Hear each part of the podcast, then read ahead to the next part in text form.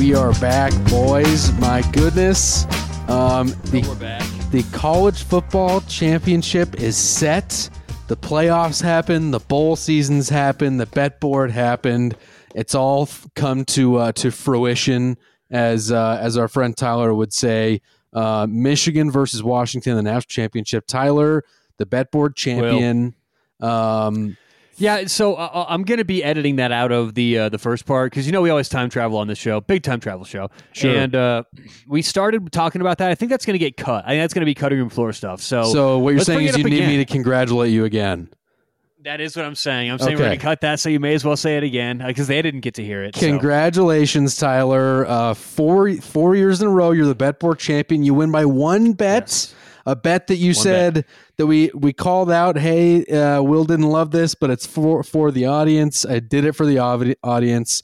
I lost it for the audience. So congratulations to you, Betboard champion, four years running. I can't believe I lost by Uh, five one- years. Will this podcast started in 2019, sir? Five years, jeez. Well, it's only just yes. barely 2024, so this is really the 2023 it's season still. Just begun. It's only four four bet board years Nine- we've done, right? 2019, 2020, 2021, 2022, and this is now the 2023 Wow. season. So it's five years in a row. Yes. Brutal. And I got so Five close. and running. And I got so close. You got close. I know. It came down to the last game was Washington, Texas, and I was nervous all weekend. I was nervous. I'm like, no, whew, let's go. And the Huskies came through. Oh, that was big. Now here's a question for you. Knowing that you, sir, are a professional ba- better, you understand the world of handicapping. If we would have handicapped the bet board to start the season, I would have won against. I would have covered. Yeah, you would have covered. Yeah, I would have The final score was what? Fif- it was 15-14. Yes. Yes. So uh, yeah. So There's yeah, no so way that the spread I mean, would have just been one. It would have been multi. Would have been. We we probably would have set the spread at like four. The, so here's the thing. Here's what we would have spread, uh, set the spread at, at least as a starting point on the podcast, is the expectation every game, just on on paper, is theoretically. Like I know some games are different, you know, um, but theoretically, I have about a 55% chance to win each game. You have about a 45% chance to win each game. Okay, so that's the difference. So based on that, 55% chance of 30 games, which we picked this season, would have been 16 and a half. So 16 and a half would have been the over under. I won 15. So it would have come in the under would have come in for me. So, Okay. but, I don't know. What I would you have thought if we said 30 games, 16 and a half over under? You know, I don't know. That may have seemed you. may- You may have wanted to put it higher than that. For sure, yeah. I mean, what I lost the bet board by like nine games one year last year or whatever that was. So, um, so I feel like if we had just put the spread at Tyler's going to win by one and a half, I would have objected to that. And so, Yeah, last year, last year it was, uh, and we'll, we'll come up with final numbers here next podcast. But last year I think it was something like twenty-two to twelve or something like that. It was two years ago where it was the palindrome, 31-13. that was the uh, that was a tough one for you. we love a palindrome. Yep. But congratulations to you. Uh, well done. Well, well done on the bet board again. But you know, I mentioned it before in the part that's cut. I don't. It doesn't hurt me because nothing can hurt me right now because Michigan is in the national championship game. We beat Alabama.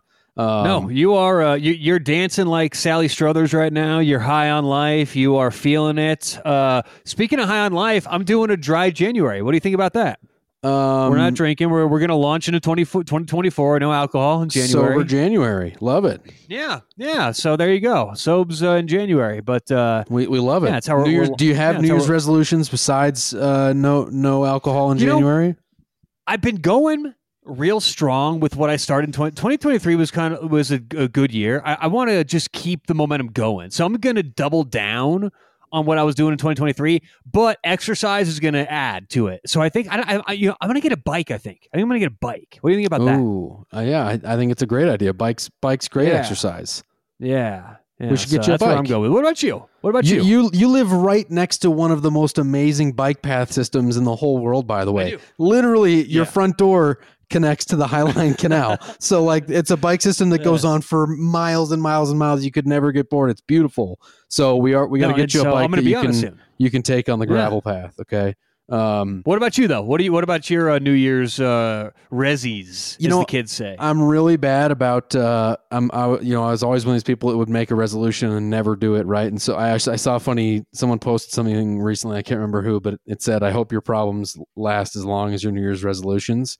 Um, like, and so, but I decided to go a little easier on myself this year. So I said, Um, I do want to work out more. I want to get in better shape. Right, that's the first one.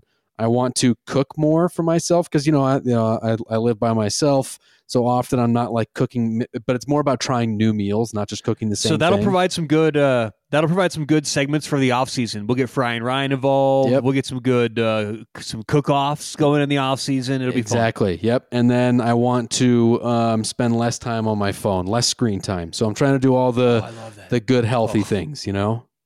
Good one. Good one. What about this? Have you heard of the 10 3 2 1 rule? I've been thinking about that one too. 10, 3, 2, 1? It's yeah, so 10 hours before you go to bed, no caffeine. Okay. 3 hours before you go to bed, uh no more food. 2 hours before you go to bed, no more work, and then 1 hour before you go to bed, no more uh TV Okay. So I'm like blue screens. I'm good about all those except for the work and the uh and the screen time right before bed. I don't watch like a lot of TV outside of sports, but I I my phone, I'm a fucking crack addict with my cell phone. I'm Mm, it is mm. inches from my face. What I really need is like a, a live feed, like a camera that's always on me, and then I have to rewatch it. So like the torture of having to rewatch myself just sitting there or standing Okay. there like a zombie staring at my phone, motionless for like long periods of time, that would horrify me if I had to see it. So like I think that's I've the got some news motivation for I you, need. Will. Yeah. I've got some news for you. Okay. Have Have you ever seen the Truman Show? Yeah, and and I, I'm not sure if I did a review for that because I only saw that in the last couple of years. It was good, but everyone talks about it legendarily, and I didn't feel like it lived up to, But to that's the the, problem with all the. That's the problem. Okay, and we'll, we'll get to football in a sec. But that's the problem with all those Yes. movies is the, when you don't see them in the their in the early stages, it doesn't live up. Like I Yes. saw The Sandlot when I was an adult years after it came out. I know after we did everyone a, had we seen did it, and That was a movie review we did. I couldn't believe you hadn't Yeah. you didn't see the Sandlot. And so, so the point is when it gets built up to this giant thing, and you watch, you're like, this is what everyone's been talking about. so it doesn't help when they're giant movies you haven't seen in a long time. Same application there. Let's talk some football. Will let's okay. go. Let's Okay. get- okay. let's go. So we start off. By the way, you know we didn't do much recapping of the bowl games. The only ones I really wanted to talk about, honestly, like um, uh, pre playoff bowl games. Um, my Yes. new favorite bowl game is the Pop Tart Bowl. PPBGs. The pop the Pop Tart Bowl. It was amazing. Mm. The the Pop Tart mascot, the live feast where he sacrifices himself. He goes into the toaster, comes out as a real uh, as a real Ah. Pop Tart, and they all ate him. It was literally like the story of Jesus. Like they all ate of his body. You know, he like uh, he he he went into the to the cave and came out. You know, uh, reemerged. And now we eat of his body, like very, uh, very. Is that how it went? I thought there were more Yeah, lepers. Look, there, were, and there might have been coins some other things within the, the story, but there were certainly there were certainly way. comparisons that, uh, made to the eating of the Pop Tart mascot and uh, and Jesus Christ. But um, you know, I say that tongue in cheek, of course. Uh, uh, but um, I Okay, loved, but I've got- I've got- I've got the Pop. Tart Bowl. It was amazing. I've got. Well, I don't have a problem. I agree. Will first off, hundred percent agreement there. I've got nothing to say with that. I I love that. How how often do we hundred percent agree on this show? It's rare. Oh, But yeah, you've got very hundred rare. percent with me. 100.0%. I love the Pop Tart Bowl. 100.0. I'm all in. It it made me want to go get Pop Tarts. Yes, it Now, did. It, I did the exact I- same for me. I have an announcement to make. Last week I said my favorite kind of Pop Tart was unfrosted cherry. Oh, please tell me that is you've not the case. That is not the case. That is not the case. Okay. Brown sugar I was wrong. It had been a long time since I had had it. Okay. Okay. My favorite is unfrosted strawberry. Stop. I was wrong. It's not with the, cherry, it's the strawberry. No, no, here's the thing. I'll buy a frosted pack and occasionally have the frosted. I like it as an extra treat, but really when you get down to it, it's a much, much better pastry, much better snack without the frosting on top. So uh, unfrosted strawberry is my re- uh, revised number one Pop Tart, but I, wanted wish- to go buy I some. wish you hadn't delicious. said anything. I wish you had just not said anything because you got my hopes up that you were going to be like, actually, it was brown sugar, cinnamon, or s'mores because those are the correct answers. No. Um, but let's let's talk about the rivalry that was created this year. There's nothing better in college football than a good rivalry. Mm. Nothing better. We love it on this show, Rivalry Week. I love how earlier and earlier you're seeing rivalries in the in the in the season. Sure. In a rivalry, this this this very bowl season was born. Did everyone out there see it? It's Pop Tarts versus Cheez Its. Oh, Pop Tarts won by a mile. Cheez. Its, exactly. But the rivalry was born. I so see. Cheez Its, what they did, what they did, they came they came out swinging, unannounced. they come out and copy the Pop Tart ritual. Right, So right. the Pop Tart obviously goes down in the toaster Yep. and comes out as a real edible top uh, Pop Tart for the team to eat. Yep. Well, Cheez It goes down into the Cheez It box and mocks essentially the Pop Tart routine, holding up the sign saying, We're not an edible mascot. and what they didn't get was the joke was on them. yeah, we they- want the they- edible mascot. I want every Exactly, mascot to be edible now. Yeah, so so I don't know about you, but heading into the 2024 season, I'm Team Pop Tart for next year's bowl uh, bowl games already. So oh, 100%. They're um, they're money line like minus 300 at this point. Like I don't know what I don't know what Cheez It could do to match like you got to think that every big bowl sponsor was watching that like why don't we have cool ideas like these guys like Mhm. the pop tart marketing and media team uh like I mean hats off bravo you guys did an amazing job you're right it made me want to go buy pop tarts and i'm not a sucker did. for for like you know watching a commercial and then being like ooh i'm gonna buy that thing but like the pop tarts bowl made me want to eat pop tarts and so But th- th- this isn't an anti-cheese. I actually love Cheez-Its as a snack as Yeah, well. they're So delicious. this isn't an anti-Cheez-It thing. But they're getting beat. When I saw Cheez It, yeah, when I saw Cheez It doing that, I thought, how dare you? I, I love Pop Tarts. I'm all on and on the Pop Tart. We don't make fun of this. It's on now. So Mhm. I, I'm Team Pop Tart. Okay, love it. Well, the Pop Tart Bowl was, was also entertaining. Kansas State got the win. Um, Ole Miss slaughtered Penn State. I loved that. Frames Janklin was in effect fully. Um, and then, were there any other bowl games you want to talk to before we get to the playoffs? We should just get to the playoffs, right? Let's just get to the playoffs, Will. Okay, so Michigan takes down Alabama. My God, what a game! By the way, I mean, take out the fact that I'm a Michigan fan. Um, it- even if you're not a fan of either team, that was, the, was such an incredible and entertaining game, start to finish. I mean, the, there was not a dull moment in the entire game. There were mistakes. Both teams were playing very sloppy.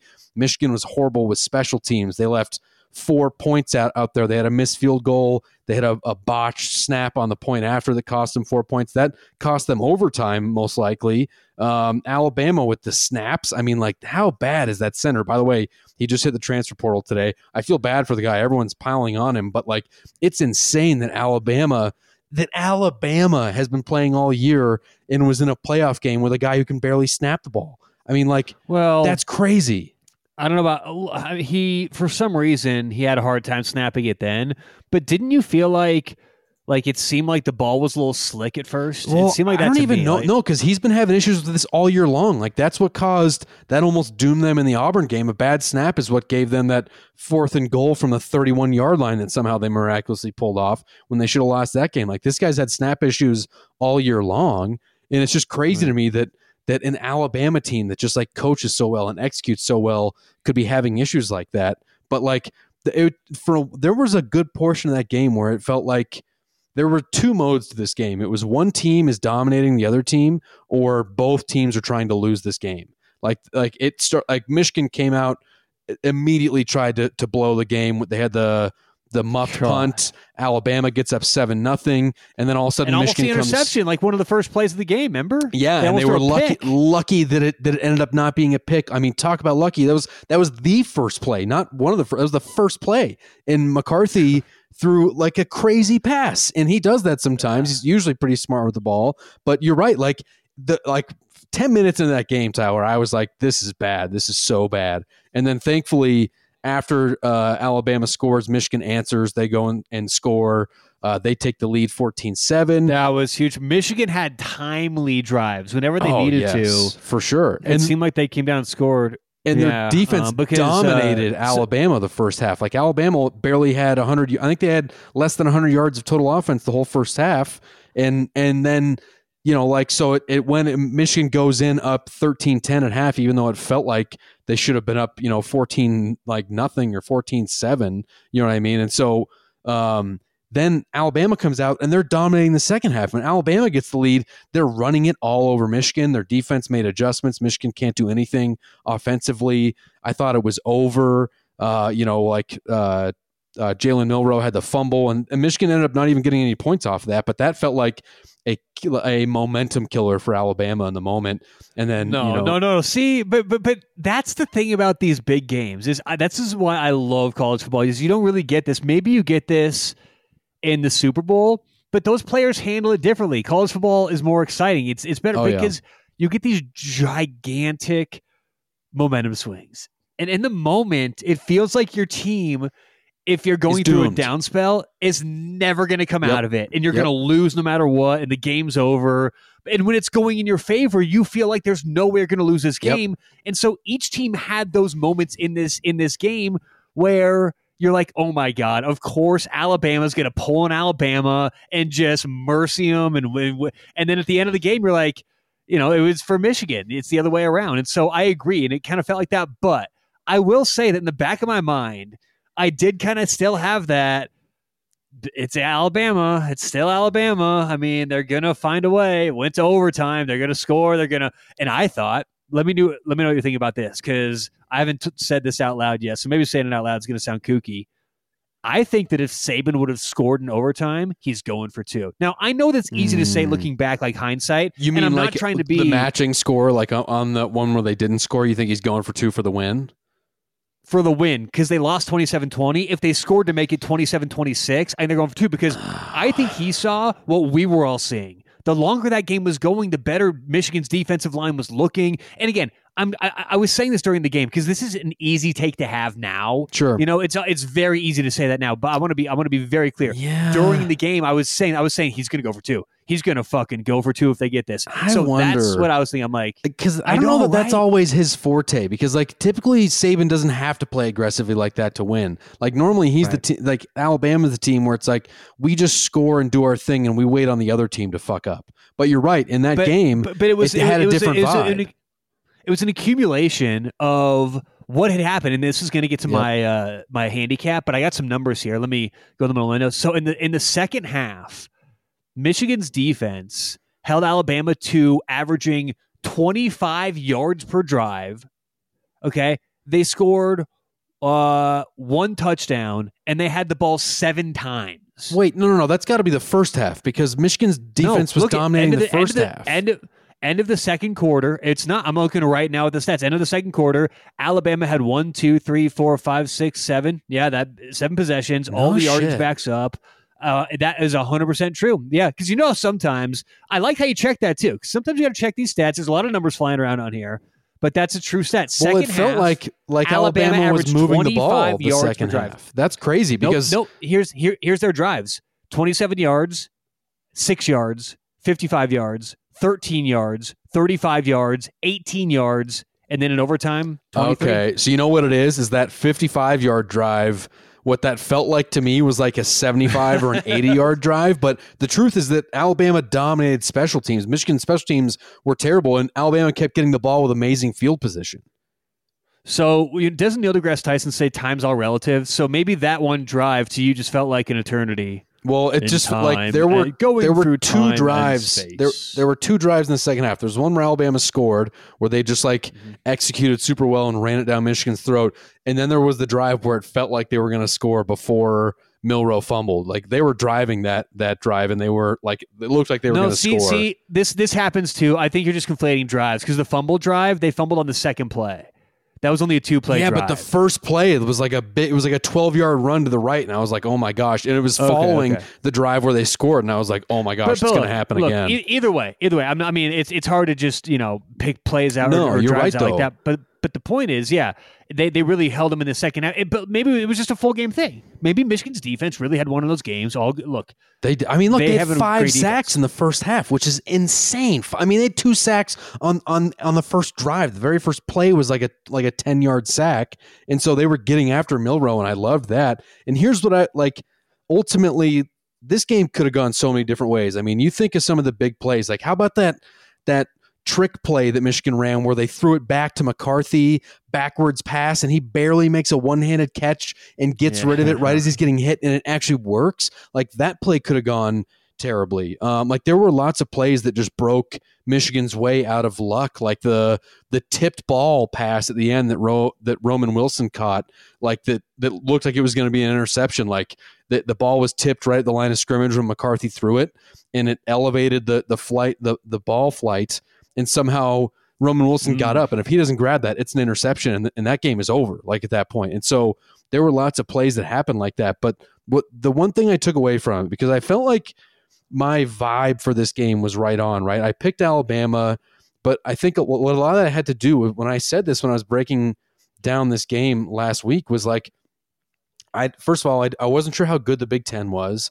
but I also wasn't really sure how good the SEC was this year. And I think that the realization I came to is that like the SEC, of course, is still really good. Like they're they're probably still like the best conference. Maybe. No, I kind I kind of agree with you here because there's the there's the reputation where it's always like okay Right. SEC they're always the best. But How I- many good defenses think- is there? Is there a single great defense in in the SEC this year? Like, you know what I mean? Like, think about Well, that. let me pull. Well, let me pull up the advanced stats because you know this is where we like to go. Let's You're go to just the numbers like, here. like when you think of SEC, you think like great defenses, and now it's like Georgia's defense wasn't that good. Alabama's defense was good, but not great. Like there was not a truly dominant SEC defense this year, and the lower level teams, like none of them had great defenses. You know what I mean? Okay, so so the best defense this year, according to the FEI rankings, was Alabama, and that's uh, number eight in the country. Right. And, And and and that's usually not. Usually, you get SEC defenses like number two, Right. four, or like Right. one, three, five, seven, ten, and that's not this year. This year, best eighth. I I mean, the next best SEC team. I, I don't even. It's it's. You're right. It's it's uh, not great. Yeah, I mean, I, I felt like I knew that that Michigan's defense was going to be able to keep them in the game. What I didn't know was like, is is the SEC dominance going to show on the defensive side of the ball, and Michigan's not going to be able to score? And I feared that initially, but then the second Michigan had that first touchdown scoring drive to tie it seven seven, I I was texting people during the game, and I was like, Michigan can hang. Like this, it's official. Michigan can absolutely hang with. Alabama, and they can win this game. Now, a, a lot of things had to break their way again for it to happen, but um, I'm just so excited as a Michigan fan, and I love it for. I mean, talk about biggest winners of the playoff Saturday is the Big Ten because uh, Michigan gets in, and new Big Ten team starting next year, Washington is in as well, and so that's when we should probably move on now to uh, to the Washington. Was was this the uh, the Sugar Bowl? What bowl was this? I don't even remember. Okay, hold on. Before we move on, Okay. Before we move on, I want to talk about something, Okay. and I don't want you to get mad at me. Okay, I- I'm Okay. not getting mad. I feel like we have to talk about this. Just because Connor Stalions is gone, I, I'm I, I'm not. I'm being serious. hmm Okay, I'm being 100 percent serious.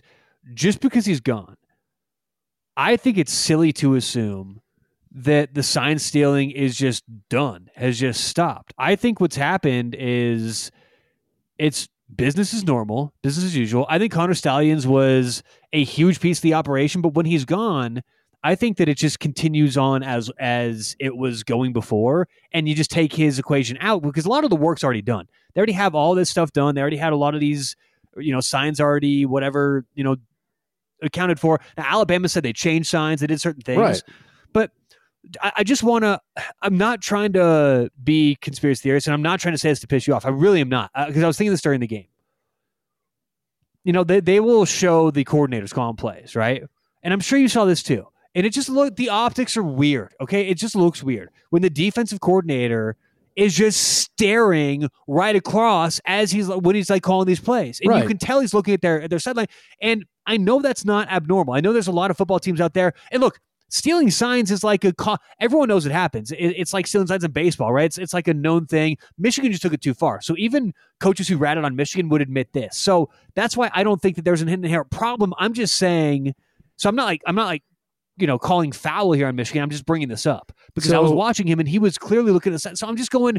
It just doesn't look good. You know what I'm saying, man? Like it just doesn't look yeah, good. but okay, and that's fair. Look, you're you're definitely right. By the way, however, like here's what I would say to, as like counterpoints to that. Like, yeah, you're right. Just because, and by the way, just side note, Connor Stalions was there. He he was as a fan, he was in attendance. Like he it went Oh, around. It went around on social media. He was at the game, love like that. repping Michigan, which is hilarious. That's but great. um, here's what I'll say is that yeah, like I think we have to break this down into two different things because the difference is not sign stealing because we know that teams sign steal. In fact, like there's uh, most of major program staffs have a guy whose job it is during the game to watch the other sideline and try to decipher the the signs. Right, that's the whole point. Correct. That's not yes. like That's, that's, why teams have multiple yes. uh, uh, people signaling plays in. right. That's why teams have different uh, uh, signs with Yes. different you know codes. That's why they have those big old Right. like you know like things they'll hold And up that's to block it. legal. What are the you know yeah yeah, so- and that's that's 100%. not against the rules. So you're right. But here's here's what I'll say is that to me, like the idea that Connor Stalions and what he did gave Michigan an edge in this game can't. That's just insane because Alabama had a month just between the regular the SEC championship game and this But bowl you're game separating this Connor. I'm not, let, us forget Connor Science. I, I shouldn't have really brought him up, but we have to use his name and bring him up. I'm not saying like we can forget him. What the average fan like me is skeptical of is is they clearly had a sophisticated operation. I think that the assumption for some people was because Stalions is gone, that operation now No, no, no, doesn't I- exist anymore. I get what you're saying, but like even still, like even, let's even say that that Stalions is removed and Michigan says fuck it, we're still going to have people advanced at games scouting signals, right? That's what you're saying, right? Um, they had a month to switch up their signals, so that none of that shit matters anymore. That's no different. There, there's no difference no, no. between that and just watching the film and then being but able to as identify. I said to you them. earlier, I'm not calling foul on Michigan. Like I'm Right. not saying they did anything wrong, right? So I'm not. I think you're taking that from that angle. Like, what did they do wrong? I'm not saying that. I'm just saying you don't like seeing the there are- coordinator watching the other sideline as they're It- calling plays. not. It's it's just weird things come to your mind, and, and you get skeptical. Like if you deal with like an individual who's always stealing stuff, right? And he comes into your store and you own a retail store, you're going to be more skeptical of that individual. Like if Michigan has been caught doing this and this and, and it, it just looks bad. The optics are bad. Again, I'm not saying it's bad. Now, what would be very impressive is is if Michigan is so advanced that they have people at the game who are deciphering signs at the game, and he's watching for that very reason, which is legal. That's all legal. I think that would be highly and so i think the conversation like you should, should maybe even shift to something that no one's talked about like do we give them credit for being like next level at this because they've found a way to do something That's that what everyone other people don't used to praise Dabo Swinney and and uh, So I'm and not Brent saying we shouldn't Venables that. for. Right. i'm not saying we should But here's what I'm saying but, is that all I think that saying is You're that- watching that- this that- game. You're watching this game, and and if you're watching the Pop Tart Bowl and you see the Kansas State defensive coordinator while he's calling plays, you're not thinking, "I wonder if he's watching the other team's sideline." It's just because that's exactly Michigan. right you're Right. exactly right So there, uh, to me, that that's why I don't think that that that, that this should be part so of the. I have that natural wonder. Right. Just like in my in my stupid analogy, if there's some teenager who's known all over town to steal shit, if teenagers walking, you're not just gonna. It's not every teenager. It's like if it's any college football game, I'm not gonna think that. But if that one fucking shithead who always is walking in stealing shit, if he comes in, you're gonna be watching. It's not everyone. So if Michigan's doing it, people's antennas are just gonna be up, as mine were, and you just ha- can't have them think. I just people people are talking. People are talking. Seinfeld, but. uh yeah, I don't know. I wanted to get your input. You deserved the platform to say your piece. I put it out there for you. I actually don't think Michigan's doing anything wrong. I just wanted to give you the opportunity to to say something. Yeah, I mean, look, I'm sure they didn't just say we're going to stop trying to decipher people's signs. I think they probably just said we got to get rid of this guy who's doing it illegally. Um, but again, who, who knows? We're going to find out uh, once the NCAA starts investigating. But uh, and they may have to vac they may be vacating this uh, this year or potentially a championship in the future. Like who knows? But ultimately, like uh, it doesn't matter. They're there. They earned it um, on the field, in my opinion, and it wasn't going to make a difference if they had the signs or not when they played, you know, UNLV week three. Um, it actually works to their benefit in that argument that they played a bunch of cupcakes uh, early in the year. So, um, Well, that's a classic Michigan fan take right there. It actually helps them. it, uh, for the argument, it does. I can't believe you've talked yourself into that. That's not very. That's not. Um, but uh, it's actually a good thing. It's actually, you know, look at OJ. Oh, you know what happened to OJ? It's actually a good thing if you look at it now. Look at his life. No, yeah, let's definitely compare this to you double murder. Let's compare it to double murder, Tyler. Good call. Um, you know why I thought of that is I watched this great YouTube like short documentary thing when I was sick, on the and it, it highlighted the 1990s NFL. It was a tight 45 minute synopsis of 10 years of NFL football. It was fantastic, and the Broncos won two Super Bowls in that, so I loved watching that. But OJ, they covered OJ in there, the whole chase and the the trial, and then, so that was oh yeah, I've been watching baby. OJ stuff lately. yeah, yeah, no, very, Did you ever very see similar. the OJ? Did you ever see that one like documentary? the that they did a ESPN couple years ago documentary. Yes, No, that's like was it ESPN? Well, no, okay, so they did. no, it was simultaneously they did a TV show where they had actors play, you know, people, it. and that was fine. But it literally came out at the exact same time. ESPN did like a six-hour documentary series on OJ that was incredible, and it was so much better than that. So that's my personal Yeah. opinion. and saw him on vacation. we never named, so uh, so she's, oh, bleep she's that! I'll have to bleep that. I'll write that down. We have the we have the timestamp. We have the timestamp. Incredible. Um, but uh, but yes, yeah, so uh, Washington. Washington takes care of business against Texas. This gets you the bet board victory. Um, here's what I'll say about this game. Um, like, and I think a lot of college football fans, if you're honest with yourself, like I've been, you remember, I picked Washington to, to win the Pac 12. I've been on them all year long before people were talking about them. Even still, I feel like I didn't give them enough credit going into this game. And what I assumed was like Texas's superior talent was going to get the job done, right? And it became it was apparent. And by the way, like the ending of this game excluded. That was the craziest ending where it felt like Texas somehow almost won that game in the weirdest, most dumb way possible, where their the Washington player got injured and stopped the clock and actually gave Texas a chance. They had a legitimate chance to go down and win that game when it felt like they never should have been in it. Um, but take that part out of it. Like, take, let's go. Let's focus on the early parts where Washington was just like dominating them.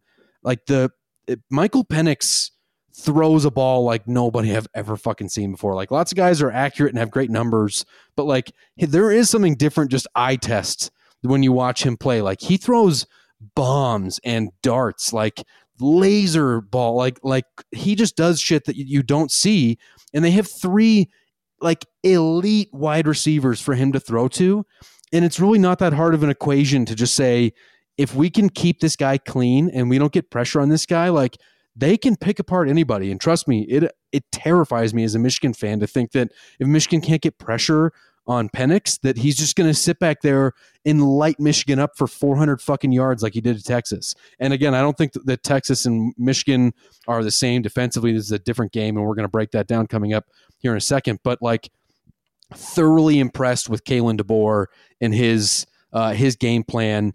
Um, he, you know, Texas made some mistakes. I don't think that Ewers played that great, and Sark had a good, you know, had had a, a good game plan too. But like Kalen DeBoer just had them dialed, and like I, I just I I came away thinking like, what an incredible accomplishment for Kalen DeBoer in only his second year to take Washington, a team that nobody gave a chance to get this far, to get into the playoff, be undefeated in the playoff, and now they're going to be playing for a national championship game and they have a I mean they have a real shot at winning this game against Michigan. I really believe it. Okay, I didn't know where you were going to go with that. I thought you were going to have a twist at the end because you started it by saying, "Oh, I hope I think all real college football fans realize this," but I thought you were going to. So I thought you were going to end all that with a but. It was no. just I, the thing. I think that uh, if you're an honest college football fan, I think you have like.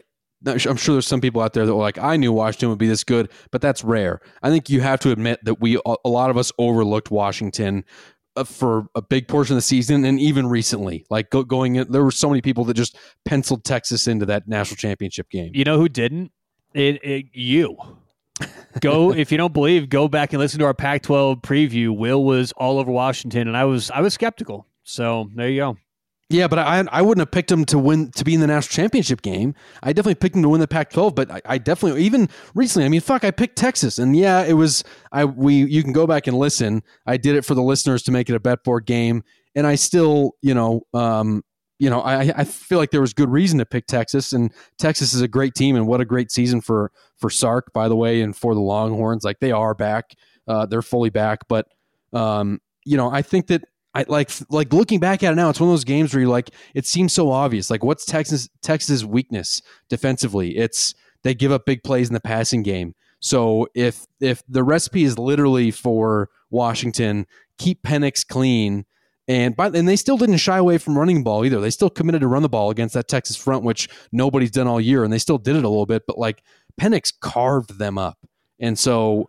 I've I'm got I've got impressed. a quick uh, I've got a quick uh, uh, business name, business, or actually, this is more of like a marketing idea. Okay. For like Dove soap. Okay. So Dove could do this uh, for Penix because you just said you got to keep Penix clean, right? keep your Penix clean. Yeah. So Dove soap. I think Dove's a little too you know, classy Old for Spice. that. About Old Spice. Yeah, exactly. Old Spice. Keep your Penix okay. clean. Yep, there you go, Old Spice. You send me a check in the mail. Yeah, but I mean, just what what a win for Washington, and what a win uh, I, am so glad. I'm happy because I'm sad seeing the Pac-12 go. The Pac-12 goes out with a team going to the national championship. They may go out with the best team in the country, and I'm really. I mean, I, I love that for the Pac-12. If the Pac-12 stays and restructures, is it still the Pac-12? No, and it won't. I mean, there's literally Because right now it's the Pac-2, but like, yes, but what if they're what if San Diego State and all these other teams like decide in the offseason they're going to get in? No, not happening. No, I don't think so. I think those guys are gonna. th- th- They'll. Who knows what's gonna happen? But I'm. I love it for for college football. And I like what a what a way what a curtain call for the Pac-12 to have Washington in the national championship game when when everyone was like it's going to be USC, it's going to be Oregon, you know, it's going to be Utah, and uh, and Washington goes undefeated, beats all those teams, and they they legitimately could be national champions. Absolutely, will. Um, but should we? Uh, and and also it's huge for the Big Ten because future Big Ten, like you know, we could have seen uh, Alabama versus Texas, and everyone would have been like SEC, SEC. We got the SEC championship. We got the with the future the future SEC Texas game, and it's the opposite. So major win for uh, for the Big Ten moving forward. For sure, Paul Finebaum would have done that, and he, he there's no that's the that's the hypocrisy because you know for a fact he would have said that. Oh, Look what's happening. Even the future SEC is going to be dominating, and I don't understand how nobody. That's what he would have said. Now it's a Big Ten. He's just going to breeze. He's not going to not. You know, he's not going to rag on the Big Ten. He's just going to breeze right through it. No, he has to walk Not it back anything. a little bit, and then he can he can get right back to his SEC water carrying uh, immediately. But um, you know, I I don't know. I think that uh, I mean, whatever. I'm not gonna I'm not gonna waste my time listening and and and debating the opinions of Paul Finebaum. So um, I do need to work on my Paul Finebaum impression though. You know, I got some of the southern thing going on, but I think I need to hone in on my Finebaum. That's not very Finebaum. That's more a little Dabo, it maybe. doesn't little, sound uh, like bomb at all. Your southern accent is the same for all of them, regardless. Oh no, look, sweetie, I got multiple southern accents. All right, now, darling. Uh, Nothing changed about that at all. yes, it did. Okay, what about this? Uh, uh, well, you can do your uh, your Cajun, your little Le- your little Louisiana Cajun. You okay, know, that's the first one that was different. The other two are the exact same, but we don't I have to. do my no Brian Kelly Southern family. family. Yep. Brian Kelly, yeah, that's Brian okay. Kelly. Okay, so but that, again, that's Brian Kelly's southern accent's not a southern accent, so you still only have the two, in my opinion. But uh, that's I can do British accent though. Mm, let's not do that. Different show. show. Different show. But uh, yeah, any more? Uh, yeah, I mean, are how are you excited for? I mean, we're gonna break it down. Should we just move on to breaking down the national championship game? Yeah, if you're going to bet this, bet it at betus.com. You can bet all the sports you love. I know college football is coming to a sad end, but they're going to have some futures up soon for next year. Bet all your champions, conference winners, all that good stuff at betus.com. Baseball's coming up. Bet some baseball at betus, but I love the entertainment bets. Now, Will, you know the Academy Awards are coming up soon, right? Oh, sure. I I always miss Mm. them. I know you do. Okay. uh, best actress was Lily, or uh, the favorite, Lily Gladstone in Killers of the Flower Moon. Okay. Didn't you see Killers of the Flower Moon? I did not. I heard I heard some not Mm. great reviews, uh, and that's surprising Mm. for me for a Scorsese film. well, when you have a flower moon, you definitely want to nip that in the bud. Of course. Uh, how about this? Last person to appear on the memoriam sequence for the Academy Awards. So, like, who they're going to Oh, show. Who's the last person that's going to die? Last person. The So- the overwhelming no uh the overwhelming favorite is Tina Turner. No no no not the, the, the who's gonna show I, I, I just like show them on TV. Right, right. So, and it's only for last year. So, all, it, it can't be like tomorrow Tom Hanks dies. So, we're going to bet Tom Hanks. I mean, should we, do you want to know who the favorite is anyway? R.I.P. Tina Turner. Yeah, Tina Turner. I mean, I don't There- even know there's she some died. other ones on It's, there. uh, but very sad. No? Yeah. So, very nice of you to make light Yeah. of such a tragic thing, Tyler. Um, but where should know they be? what? Where should they I be placing these that, and I bets on didn't know it dead going people. Tyler? Jerry Springer's ninety two to one. uh, you you can bet on those at betus.com. Jerry, betus.com. Jerry. Yeah, put in promo code tailgate. Yep. And you can get access to all kind of promo, uh, promos and bonuses. That's BetUS promo code tailgate. Love it. Um, okay, the national championship game, Tyler. Now I know even if we were on opposite sides, I won't be able to squeeze a bet board game out of you because you're going to be No, uh, you're going to be a silly goose and you, you can't possibly allow it to end in a tie. This isn't England after all. Um, you think I was born in last night, Will? uh, I, if, if so, you look like a you look terrible. Um, but uh, but we have Texas. We have, oh my gosh, we have Texas. We have Washington versus You Michigan. The game, of course, being played in Houston, Texas, And currently, Michigan Houston. Michigan is a Houston four and a half point favorite. Tyler, Let's go. is Let's this a, is this a bet a best bet? Are you betting this game? No, no, No. unfortunately not. Unfortunately, The last college football game of the year, and you're not going to bet it? Well, look, let's give some thoughts for why I'm not going to bet it because I'm obviously looking for some juice here, right? And Mm. obviously like a little juice. Now, my pure line after the adjustments from last week is Michigan minus 5.86. Mm. So you may think that there's a little value on Michigan. And I actually agree with that. If I were leaning one way, I would probably take those points. But you know what I'm going to do? Because I don't have a strong bet, I'm just going to get a little square with it and probably money line Washington. Michigan. Oh, wow. Yeah, money line Michigan. Put it with a little hockey game. Have a little fun during the day. You know, do something like that. Nothing big though. A little cheddar. Sprinkle a little cheddar on it. Nothing big. Okay, so that's just my rating. Five point eight six. That's an upgrade too.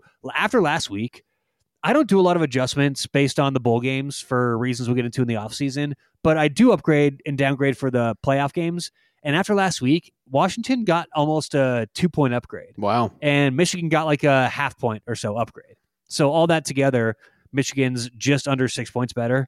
Um, let's start off with just- some rankings here. The FEI rankings, I always like to talk about those. Efficiency rolled into a little one number statistic. Michigan, number two overall team in the country, number five overall offense, number two overall defense. Washington, number nine overall, number four overall offense, number 27 overall defense. Uh, I want to start off there with Washington and their defense going against Michigan's offense because that's obviously going to be where a lot of people are going to see an avenue for Michigan to win this game because Washington clearly this year not a very good defense. They are 50th in the country in defensive points per drive, allowing 2.06 points per drive this game. Now to put that in perspective, since they began tracking this stat in 2007, which kind of seems late to me. I was like, 2007, that's as far back as, as points per drive goes. But anyway, this would be, and I'm sure you could eventually find it, but like for the official stats, this would be the worst defense in the stat, like in that time span, to win the national championship. Wow. So every team since 2007 has had a defense that's better than that. Okay. Um, I see a lot of things going against Washington just on the stat sheet. Now we have to remember a couple things. They played one of the toughest schedules this season for offensive teams. Look who they played. They played USC, Oregon, like they don't have Arizona. great defenses, Arizona, but they have these offenses that can really put points up. So that contributes to it, right? Michigan's numbers on defense are off the charts. We'll talk about that in a second, but there's also a reason for that, right? So we have to consider Mhm. opponent played, and we can't ignore that with Washington. But numbers are numbers. Now let's talk just normal statistics for Washington, okay? Because these don't look great. 49th in the country in points allowed per game. That's 49th.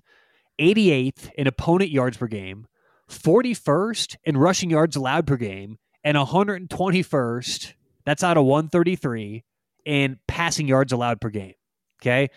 I'm going to focus, though, on rush defense because, well, just right now, because I think that Washington is really underrated in this part of their defense because although ranking 41st, they're only 10 yards per game away from ranking top 20. And just think about that, like Right. what that would sound like, right? Washington top 20 rush defense. That just, right? And, and that yardage, you may say, okay, well, that's still 10 yards a game. That means something. Not really when you look at their schedule, because a lot of that yardage can be explained and accounted for easily in a lot of these games with garbage yards. For example, I went back and looked at an early game, just p- picked it randomly. Tulsa, week three, Washington played Tulsa. They were up 43 10, Washington was at the end of the game, and Tulsa got the ball with like, you know, a couple minutes left. And they ran, ran, ran with what with Washington in a uh, prevent, and they got like 50 extra rushing yards in the last couple minutes Right. meant nothing, didn't score a point. But at the end of the year, those things total up, right? So those garbage numbers, which you have to account for for both teams, but looking here, that's why I think that's kind of skewed a bit. Not eh, look, garbage yards aren't going to turn you from a good team to an average team, but that's one aspect. Okay, so that's one thing is a lot of those things add up to where a little bit better, and they're suddenly a top twenty rush defense in terms of yardage. Um, I see this more of an accumulation with rush with Washington's rush defense as an accumulation of rushing yards this season which is still not bad overall, 41st, it's not an indication of a team who just can't stop the run.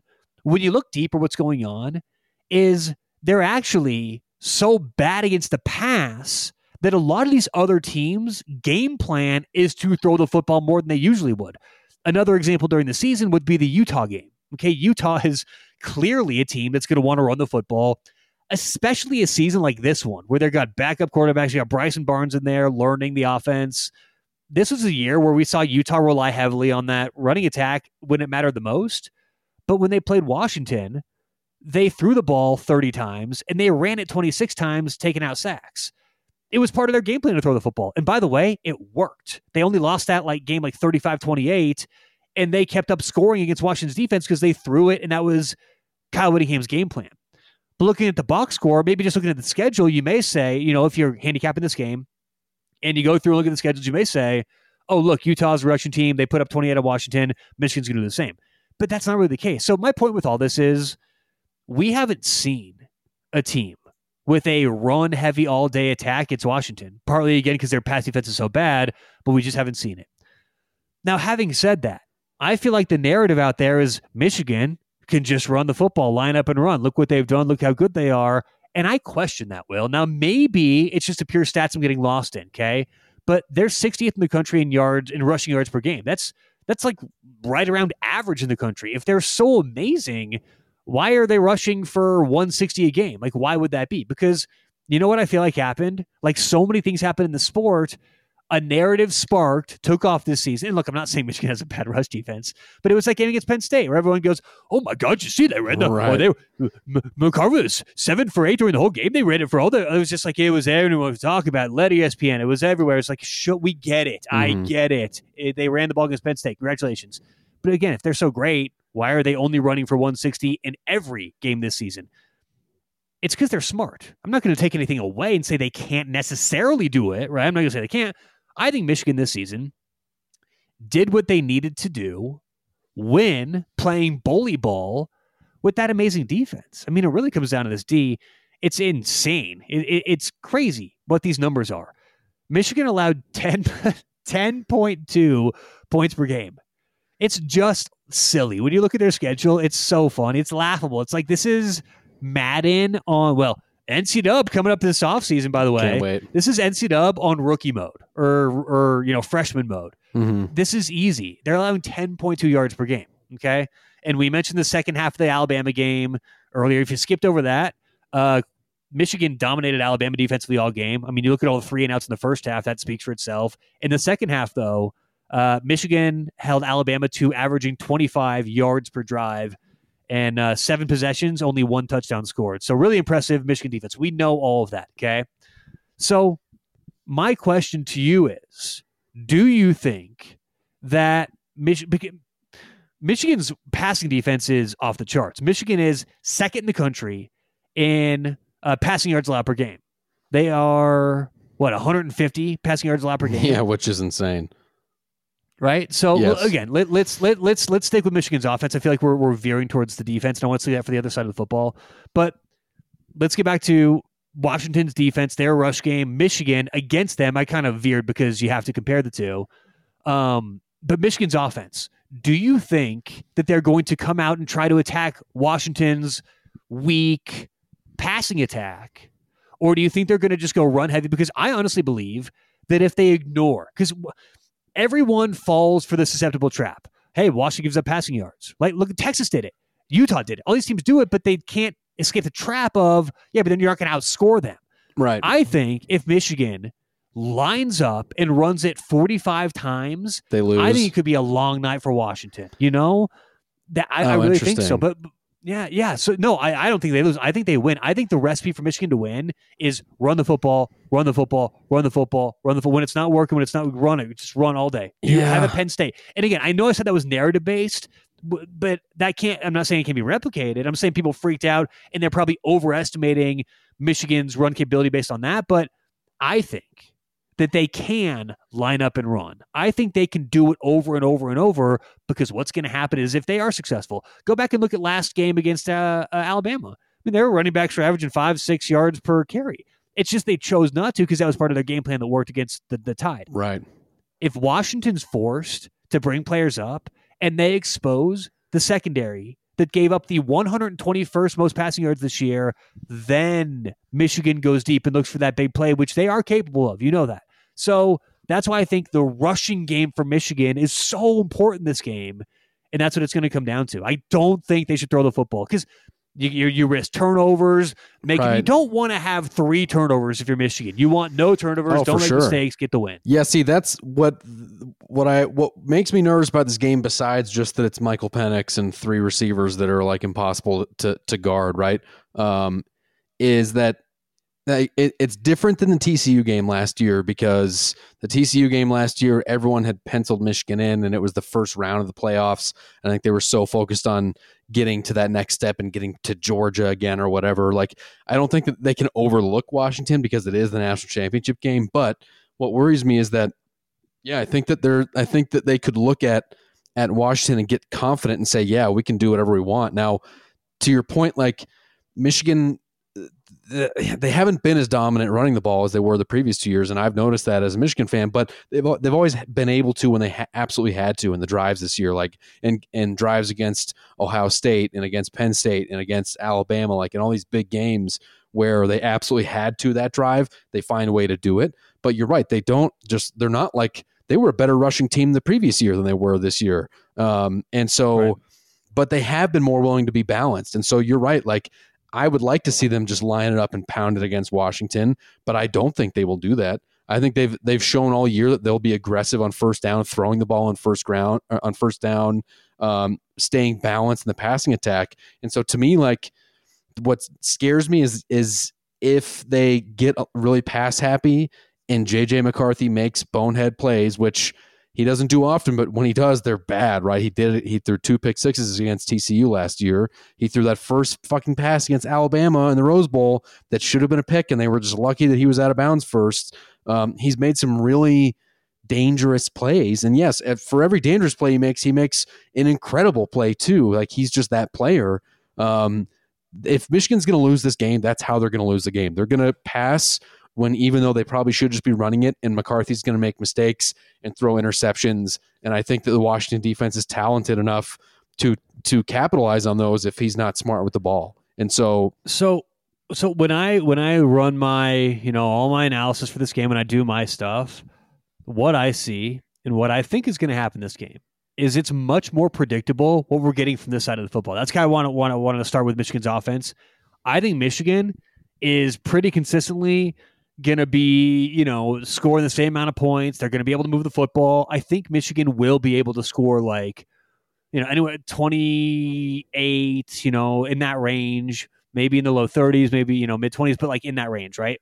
I think the big wild card is getting to the other side of the football, right? So, so I think that Michigan will, eh, as long as they don't turn the ball over, do anything stupid, or really shoot themselves in the foot, I think that they're going to be able to to be fine, score points. I think so. I think that once you get, yeah, I think once you get to Michigan on defense and right. Washington on offense, then you have this wild variance yep. where I could see Washington scoring 38 points like For they sure. had before and going off. I could also see Michigan really frustrating Washington as the best defense they played all season. So yeah. let's dive into this a little bit. So we kind of talked these numbers earlier, but just some pure stats. Michigan this year on defense – they are, in terms of their passing defense, they're second in the country, allowing 150 yards a game. And their rush defense, they're seventh in the country, allowing 94 and a half yard, uh, rushing yards per game. Washington is the number one passing offense in the country. It should be clear when you watch them. They're so elite at what they do when they pass the football 350 a game through the air, but they're 100th in terms of rushing yards per game with 123. But again, this isn't about if, if you're hearing this and you're a uh, Michigan fan or a backer, you you have a lot of money on them. You may think that I'm coming up with these reasons why Washington has these stats, and I'm just trying to look for the truth. And what I think again applies here. This is not an excuse for Washington. I think what this is is we're seeing Kalen DeBoer's game plan simply being laid out on paper because it's funny. You know, even last week when they faced the number three rush defense in Texas, that didn't change their game plan. They no. still rushed for like a hundred and yep. whatever it was, thirteen or hundred and three yards. They were they, it was like a few yards short of their season average. Yep. So They looked exactly against Texas. They do they the did same thing. Everybody else looked exactly like, they did against USC and Oregon and Tulsa. And you throw Texas in there, you go, oh well, Texas is rush defense. There's no way you know that you're going to stuff Washington, make them too one dimensional. That didn't happen. They still rushed for over 100 yards, and it looked like any other game. So I'm going, huh? Maybe this is just how they want to play. Maybe they're just going to get those 100 yards, get over there to keep you honest, and then tear you up on the back end with the, one of the best quarterbacks in the country. So, you know, the difference is with this week in this matchup, and this is where I kind of get my lean for the overall approach, is Michigan's passing defense. Because last week, and a lot of the teams that they played this year, Washington hasn't seen a defense like this. Last week, Texas, 105th in Right. passing defense, allowing over 250 a game. Michigan, as we said, number two in that same stat. So this is a much different animal, much different category. And DeBoer doesn't have three weeks, four weeks. He's got Right. a week.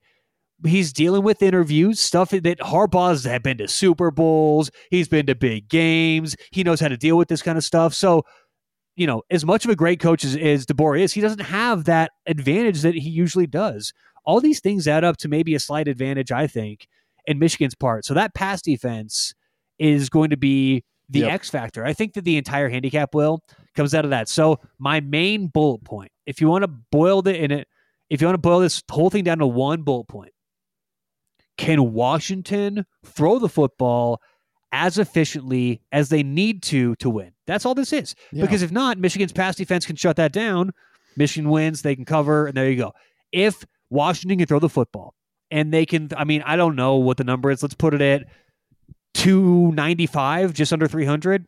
If they can throw for like around that area, I think that they can certainly, you know, win this game and cover the spread. So if Michigan can force Washington into these uncomfortable situations where they maybe have to run the football, especially will William Corningstone III, if Michigan can somehow get up early and force Washington to play from behind and then take that passing attack away, my God, that's a recipe for winning. So that's like a big thing too. We, I didn't mention the handicap, but I think Michigan getting off to an early start and playing from ahead is a gigantic thing they need to go their way. Not need, but would be an indicator that Michigan's going to cover the spread. If they're up 14 nothing early, it's a much of a game because if they're down 14 nothing early, they could still grind it out, come back, slow down Washington. Up 14-0, whew, it's looking good for Michigan. Yeah, I mean, I think there's a couple like you know, ultimately you're right. Washington hasn't played a pass defense like this all year. But also Michigan has not played uh, an offense with with a quarterback like this all year. I mean like That's exactly right. yeah. um like Alabama's great at scheming big plays, but like we've all known that even though Milroe is great and he's great with the deep ball, like he's not Michael Penix. He's not carving defenses up with 35 passes a game for 450 yards, right? Well, he's, and look, and Nick Saban doesn't have a Kalen DeBoer on his staff, Right, for like, sure. DeBoer is next level, but like Yeah. a- agreed. And so like even like in even with Ohio State, like Ryan Day's always had a prolific passing offense scheme, but like you know, uh, Kyle McCord was was not up to the, Sure. the level that we were used to seeing. Right. The, the- honestly, the best quarterback that I think that Michigan played all year long was when they played uh, when they played Maryland, and and you had uh, Tua Jr., uh, Taulia Tagovailoa, and by the way, like that game kind of makes me nervous. Yep. When you want I to get a little football, baby Taulia? that guy he played he had a a huge game against Michigan. He had you know 250 yards passing. It was the the worst passing defense performance that Michigan put up all year long. He kind of carved up Michigan with a lot of dink and dunk passes. Now that's Washington does a little But- bit of that, okay. But they're they're But, more yeah, reliant it- on the big play. So the, I hate being remote. By the way, it's always sucks being remote. I don't like this. But I was going to say the dink and dunk stuff. I think Washington showed us they can dink and dunk. Yeah, They have athletes. They they're quick. They've got these guys. So if they choose sure. to employ the game plan of screen passes, dump off passes, running backs, Washington doesn't necessarily have to throw deep. They're elite doing that, but I don't think they have to. I don't think that they will do like that's the one thing that Michigan's defense has proven all year long is like they limit big plays. Like Alabama had one passing play over 20 yards the entire game uh, on on on uh, Monday. So Mm. um, they're going to limit the big plays. But what worries me, like when I think it back to that Maryland game where Michigan was sweating big time. By the way, like that was a scary game for Michigan fans. Um, their defense carried them that game. They tore up Michigan with the dink and dunk, and so here's what uh, what will concern me if like Michigan was able to pressure uh, Jalen Milroe and you know and with their defensive line. Um, Washington's offensive line is is better than Alabama's. They've only allowed ten sacks all year long against yeah uh, fourth in the country. Yeah, yeah, and so like if Michigan can create pressure, if because what what Washington does exceptionally well with Kalen DeBoer and his system is they scheme plays to where he's getting rid of the ball really quickly. So like it's not just that their offensive line is elite at pass protection. It's that like he gets rid of the ball really quick to limit, you know, him getting hit and sacks, right? Um, if Michigan can find a way to eliminate some of those really quick reads and force him to make progressions, which he's still very v- exceptionally good at, by the way, um, and they the, but that allows the defensive line to get pressure on him, that changes everything because I think Michigan will limit the big plays if if after the first quarter Michigan isn't getting anywhere near him and he's getting rid of the ball really quickly, I'm going to be very concerned because I'm telling you they can be dink and dunked, and so that's what concerns me. But ultimately, I do think that I think that what Michigan will be able to do is create long offensive drives uh, that take up a lot of time, that chew the clock, and keep Penix off the field. And even if they're hitting big plays, like that works towards Michigan's benefit to where you know um, Michigan's defense is staying fresh, they're staying clean on the sideline, while the offense So fresh, is so extending clean? long drives.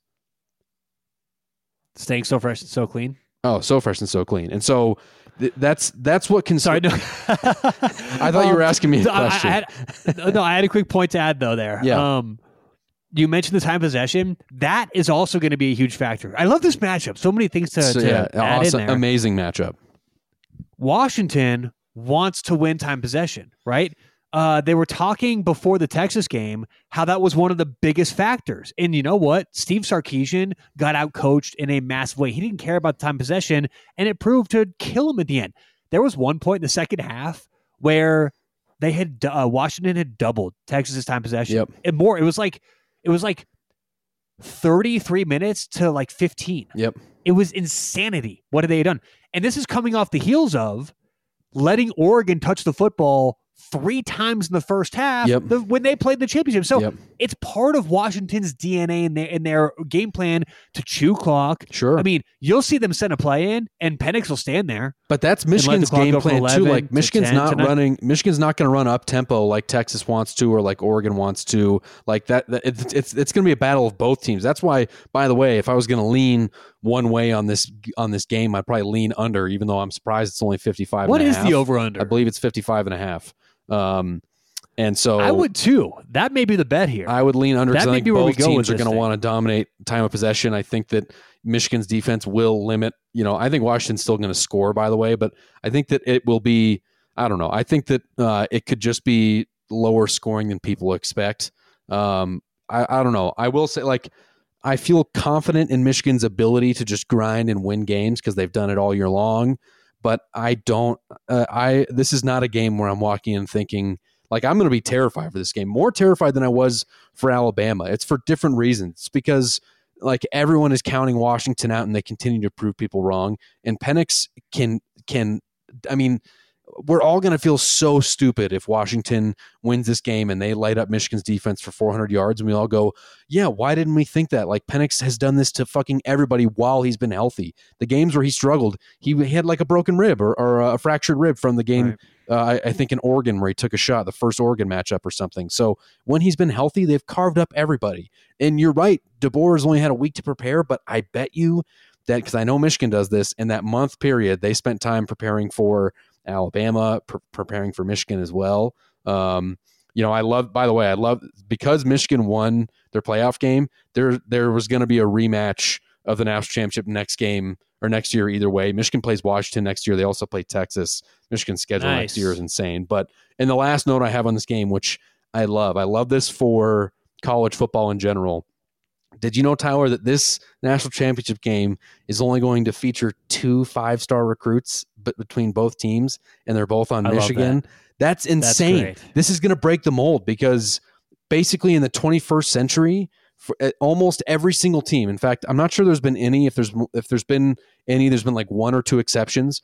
Every team that's won the national championship in the 21st century at one point in the three years prior had a top five recruiting class. I know Michigan didn't have that. I'm sure Washington didn't have that. So it is kind of breaking the mold a little bit um, into having to have these five star guys and and in a top five recruiting class. And so I'm excited for that. But I will be giving. I am betting Michigan minus four and a half. I'm rolling with my boys, but I got to tell you, I'm terrified, Tyler. Let's go. Let's It's go. here. Let's go blue. Uh, but uh, follow the Patreon, patreon.com slash college football tailgate. Stick around for some extracurriculars. We'll see you next time. Uh, let's talk about blueberries though. Ooh, Um, love them. So, well, me too. Blueberries are one of my favorite uh, favorite fruits. I love blueberries, but something's happening. I don't know if you've noticed this this year, uh, or I guess it was 2023. So hopefully it changes this Yeah, year. happy New Year, by the way. Happy New Year, Will. Happy New Year, everybody out there. Um, blueberries have really fallen off, and I don't know if it's the farmers or if it's the unseasonably warm weather across the blueberry regions. A lot of these blueberries come from Peru, I guess, because I did my homework because I'm upset with the blueberry farmers. So I like a nice, crisp blueberry. I much prefer the the more tart blueberries compared to these sweeter, softer blueberries. Mm. And so I like them when it's peak blueberry season and you buy a whole pack, they come all tart, right? Or tart, you know, kind of like they're they're like little tight, They're juicy firm, things. They're firmer. delicious. Firm. Oh, I love it. And, and that's the way you got it. But you can always let them ripen a little bit, then they get like softer and a little sweeter.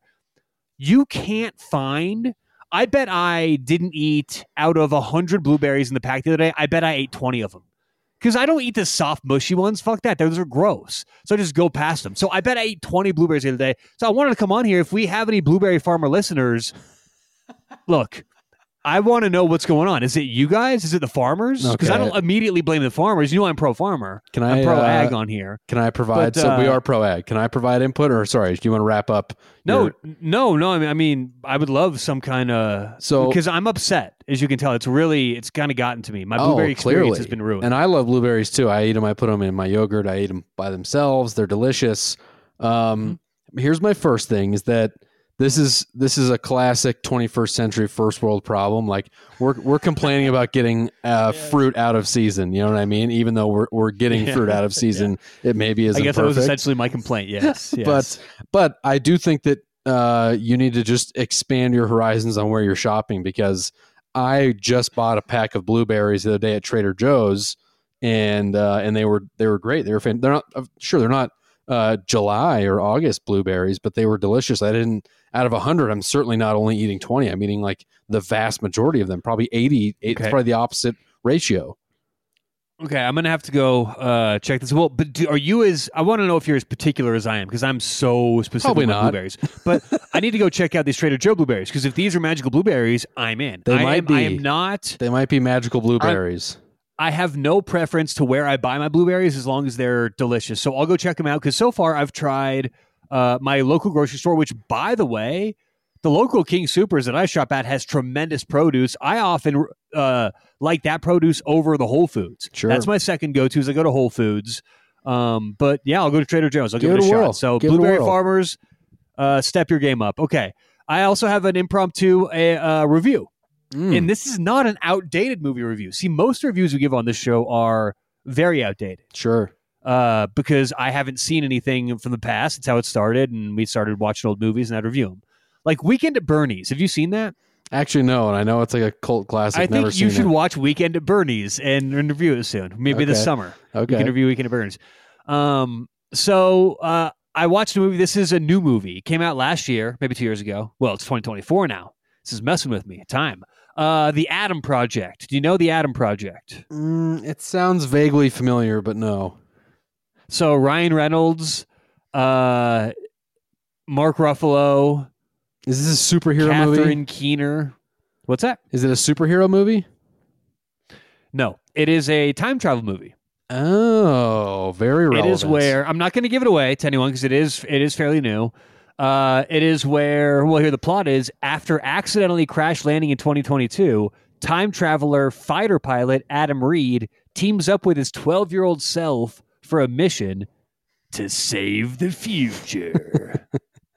and and my rating. Let's start off with a rating. Okay, it's going to get. Oh gosh, what Time should I give it? Let's give it. Let's give it a time loop. Well, it's not really a. loop. It's more like one big loop.